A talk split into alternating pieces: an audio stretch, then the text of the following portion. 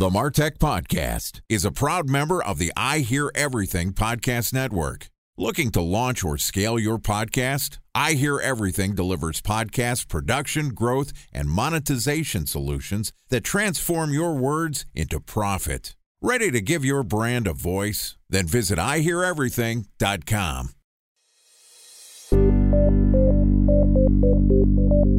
From advertising to software as a service to data. Across all of our programs and clients, we've seen a 55 to 65% open rate. Getting brands authentically integrated into content performs better than TV advertising. Typical lifespan of an article is about 24 to 36 hours.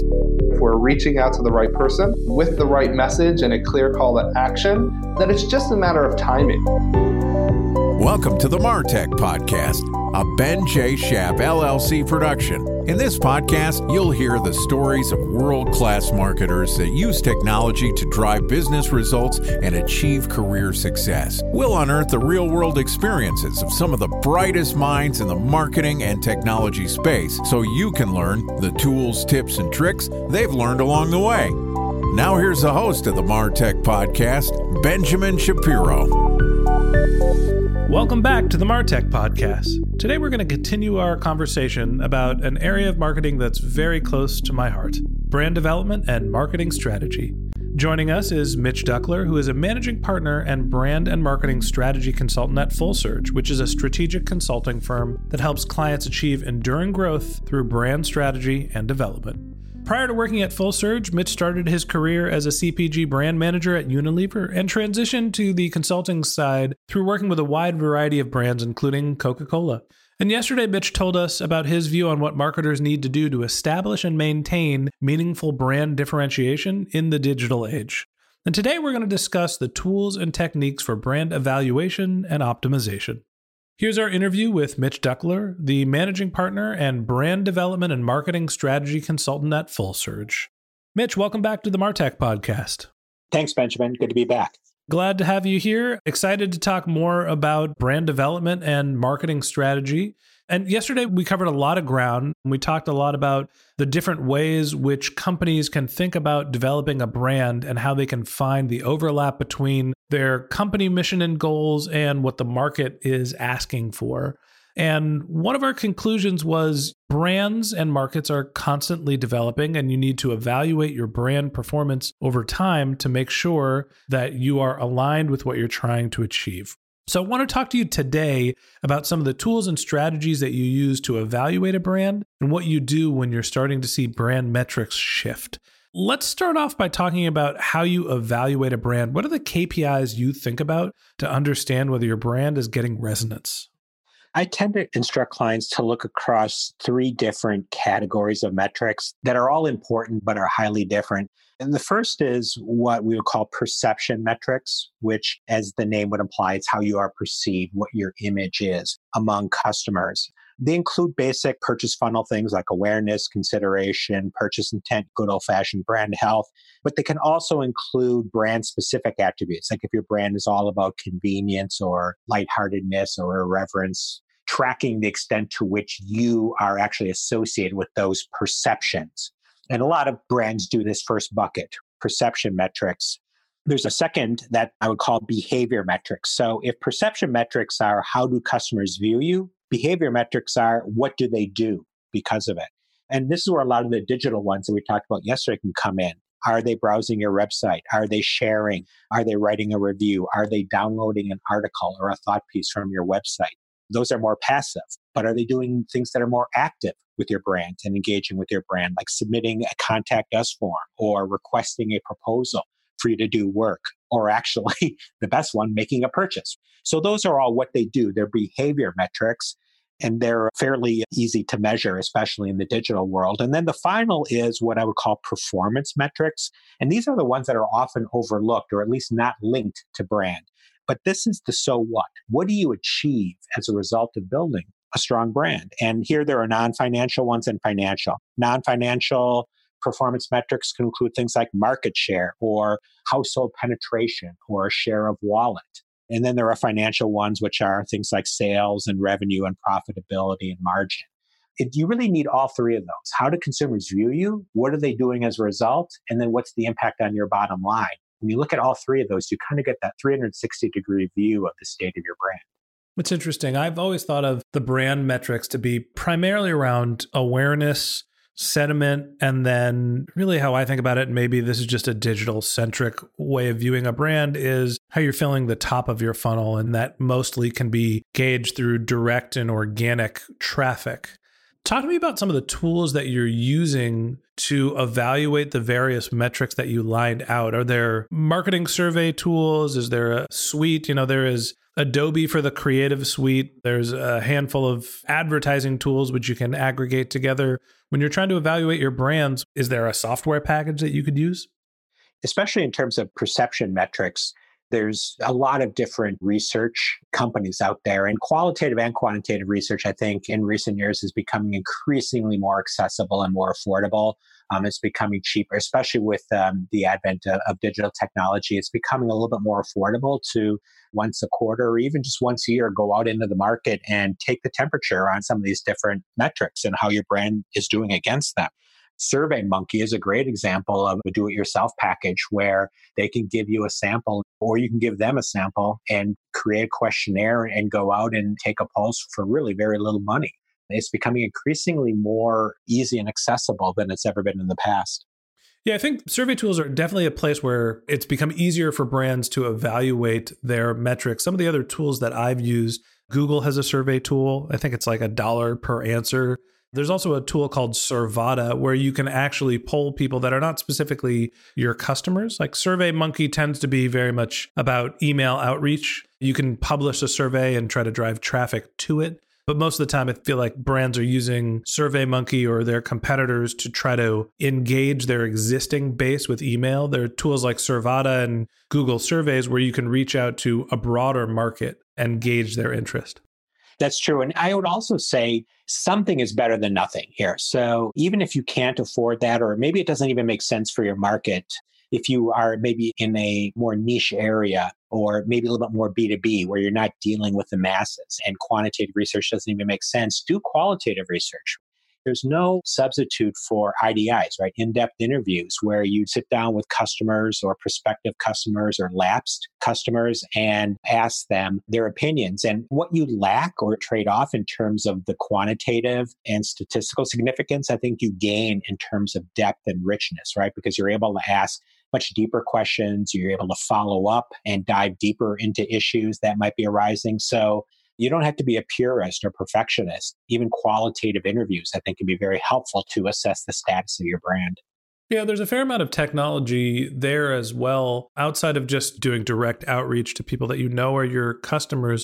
There's also a handful of tools where you can basically watch someone use your product and have them guide you through their experience without you asking questions, like usertesting.com, where you can actually find people that are interested in using your product and they can engage with it, and they will walk you through the product experience as well as a way to get an understanding of how they think about your product, but also did it meet the brand expectations that they had set going in.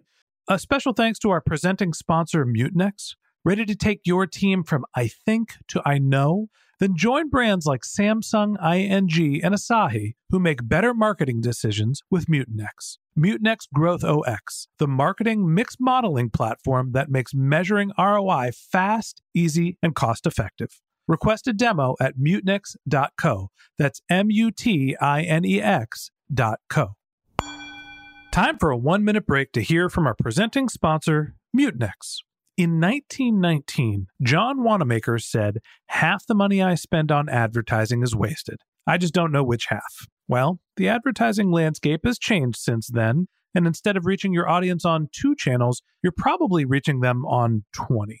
Turns out John didn't know how easy he had it. But that doesn't mean that you should give up on striving towards marketing effectiveness. No matter how complex your marketing strategy is, Mutinex Growth OX is the market mix modeling platform that measures the impact of marketing on your bottom line. Mutinex's market mix modeling platform calibrates your insights against the latest market conditions so you can make media and marketing investment decisions confidently and quickly. Ready to take your team from I think to I know? Then join brands like Samsung, ING, and Asahi who make better marketing decisions with Mutinex. Mutinex Growth OX. Your best decision starts here. To learn more about Mutinex, go to mutinex.co. That's mutinex.co. Okay, here's the rest of today's interview.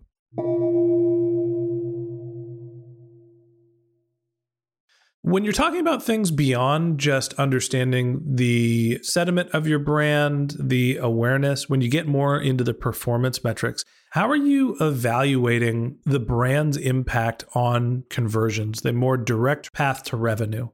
Yeah, I think that is something that is just an increasingly challenging thing for marketers to do, is to establish direct correlation between brand equity, if you will, and business performance. And I know there are some tools coming out, especially with increases in technology and the sophistication of market research, that can do that. They can draw more of a cause-effect relationship between brand building and bottom-line performance. Right now, it is very difficult.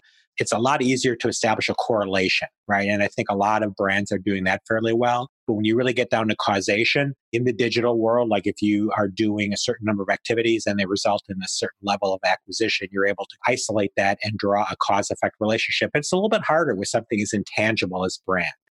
Yeah, the only thing that I've seen that has been a relatively consistent measure of brand, even across the earliest of stages of technology companies, is looking at NPS and trying to understand when your NPS score increases or decreases, what is the impact on revenue? That tends to be the most simplified way. Are there any other hacks or metrics that you look at, any rules of thumb that you can gauge when how your brand is doing and when you need to step in and maybe have a brand intervention?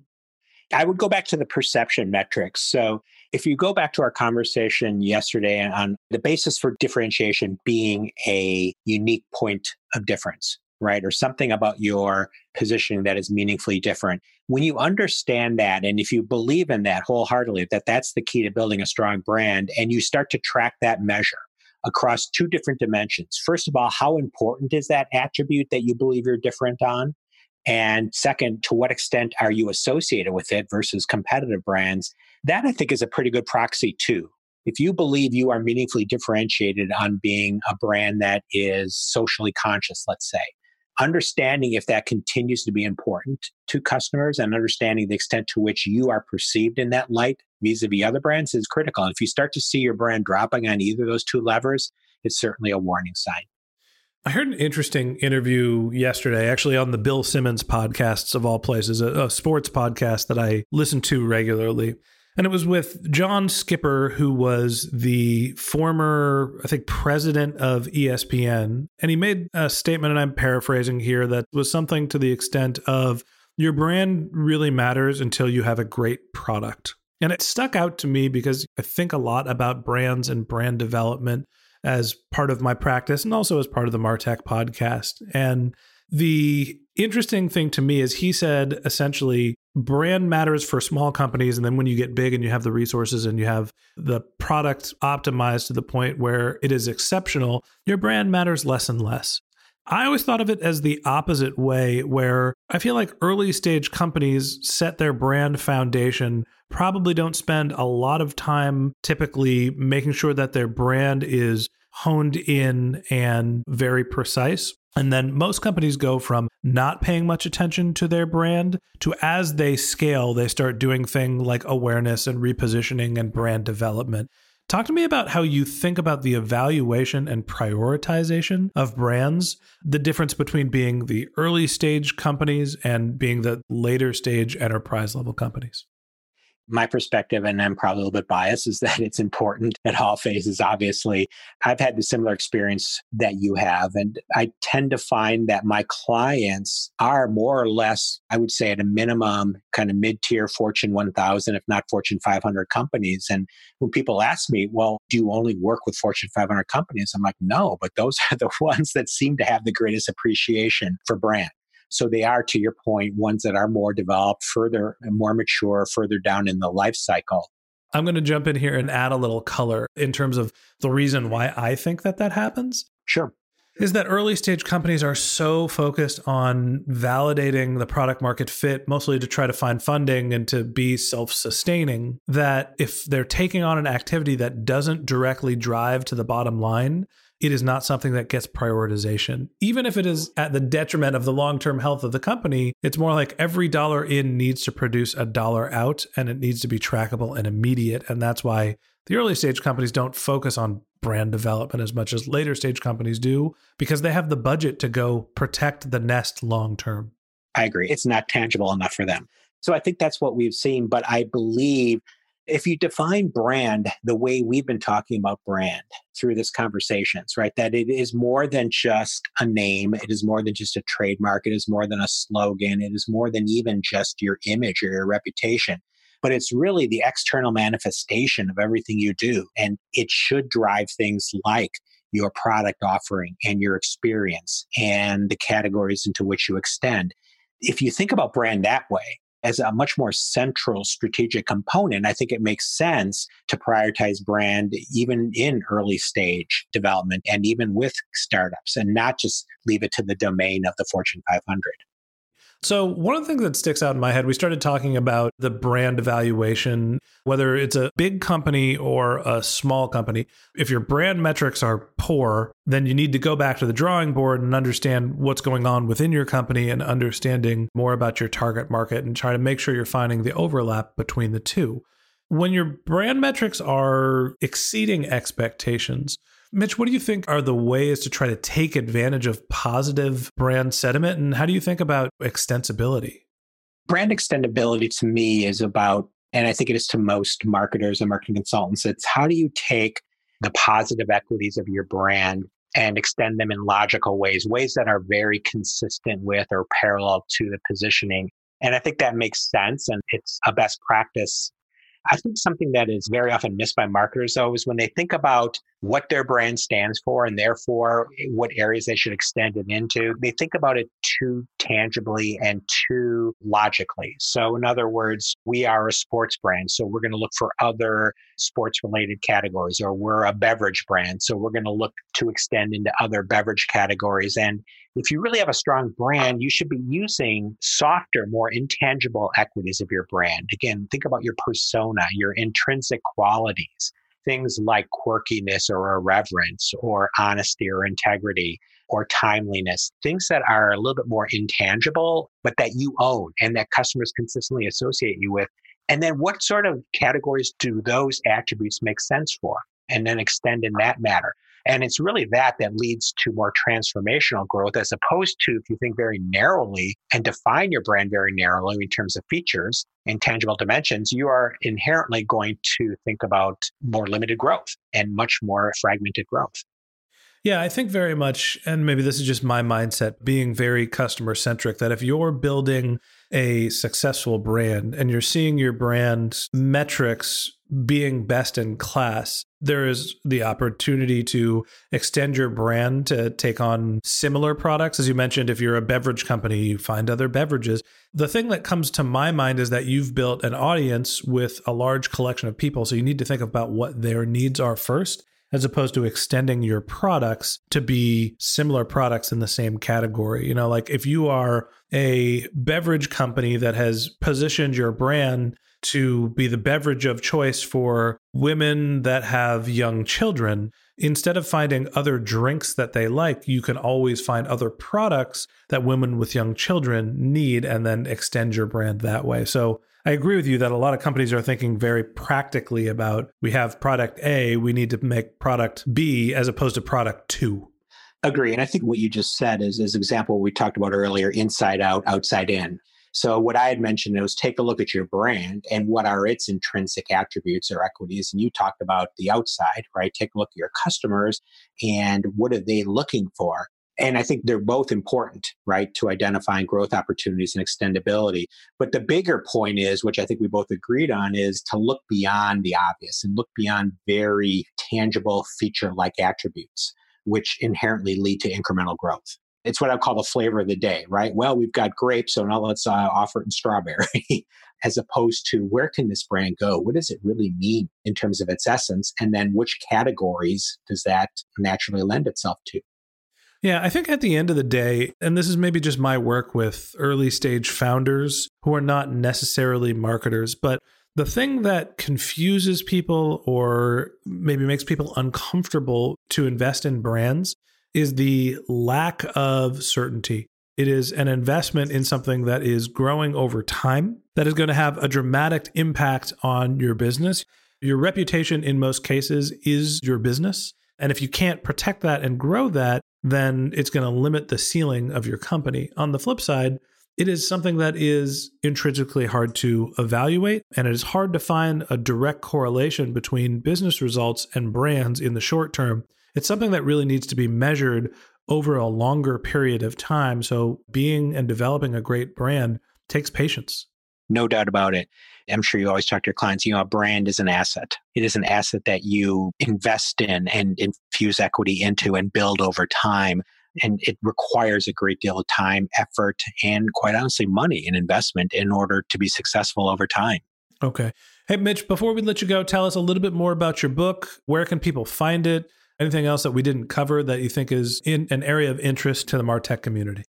So the title of the book, as you mentioned before, is The Indispensable Brand, Move from Invisible to Invaluable. And it is all about, again, defining differentiation in an entirely different way and helping readers define what is different and unique and special about their brands, and then reflecting it in every aspect of their brand development, whether it's their positioning or their brand experience or their extendability, their digital presence, et cetera. There's an entire chapter on digital activation and the role of brand within it, which your readers may find of interest. The book officially launches on April 15th on Amazon, and it is also displayed on my website. So there's information on there along with a free 2-chapter download that I'm making available to anybody that would like it. Awesome. Well, Mitch, I appreciate you coming onto the podcast. Always great to talk about brand development, marketing strategy. As I mentioned, it's a topic that's near and dear to my heart. So thank you for indulging me and for being a guest on the MarTech podcast. Thank you, Benjamin. It was a true pleasure. Enjoyed speaking with you. Okay. That wraps up this episode of the MarTech podcast. Thanks to Mitch Duckler, managing partner and brand and marketing strategy consultant at FullSurge, for joining us. If you'd like to learn more about Mitch, you can click on the link to his LinkedIn profile in our show notes. You can send him a tweet at Mitch Duckler, MitchDuckler, or you can visit his company's website, FullSurge.com. We're also going to include a link to the Indispensable Brand book on Amazon if you're interested in pre-ordering or ordering that book. A couple of links to follow up in our show notes that I want to tell you about. If you didn't have a chance to take notes while you were listening to this podcast, don't worry about it. We've got you covered. Just head over to martechpod.com, where we have summaries of all of our episodes and contact information for all of our guests. If you're a subscriber to the MarTech podcast, thank you for being a member of our community. We always want to hear from you, so we created benjshap.com/question, where you can send us your topic suggestions and marketing questions, which we'll answer live on our show. Of course, you can always reach out on social media. My handle is benjshap, BenJshap, on LinkedIn and on Twitter. And if you haven't subscribed yet and you want a daily stream of marketing and technology knowledge in your podcast feed, we publish episodes every weekday. So hit the subscribe button in your podcast app and we'll be back in your feed tomorrow morning. If you prefer to have our content delivered to your inbox, we've also launched a once-a-week newsletter with links to our audio players, episode summaries, and our guest contact information. To subscribe to our newsletter, go to benjshap.com/newsletter. Okay, that's it for today, but until next time, my advice is to just focus on keeping your customers happy.